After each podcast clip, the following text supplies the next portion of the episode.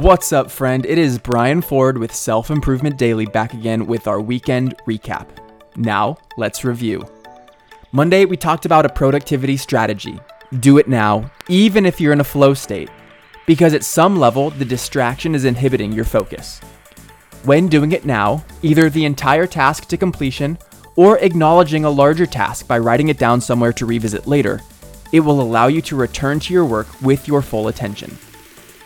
Tuesday, the topic was loneliness, which is tough, but I challenged you to think more about it through the lens of solitude, which holds the opportunity to prioritize yourself and your feelings, repositioning alone time not as a time to be lonely, but as a necessary phase of self reflection.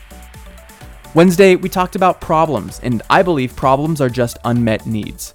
If you think about it, there is some core motivation or driver that wants to be addressed, which then presents itself as a tangible problem. But if that's the case, the solution needs to exist with depth to address the root cause, the need, not the superficial problem. Thursday positivity was around the quote Once you carry your own water, you will learn the value of every drop.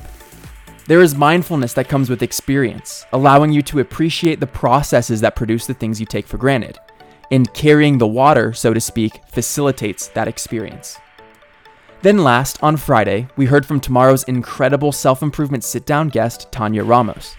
As the leader and CEO of Pencils of Promise, Tanya chooses to be vulnerable, to ask for help, to recognize where she falls short of the task, to inspire her team and help them reach their collective goals. Humility is such an important piece to leadership and service, and Tanya embodies both. Whew, another week down. If you value this podcast and you want to give me value back, I'd really appreciate if you share your favorite episode from this week with a friend, family member, or coworker. And write an honest review on Apple Podcasts if you haven't already.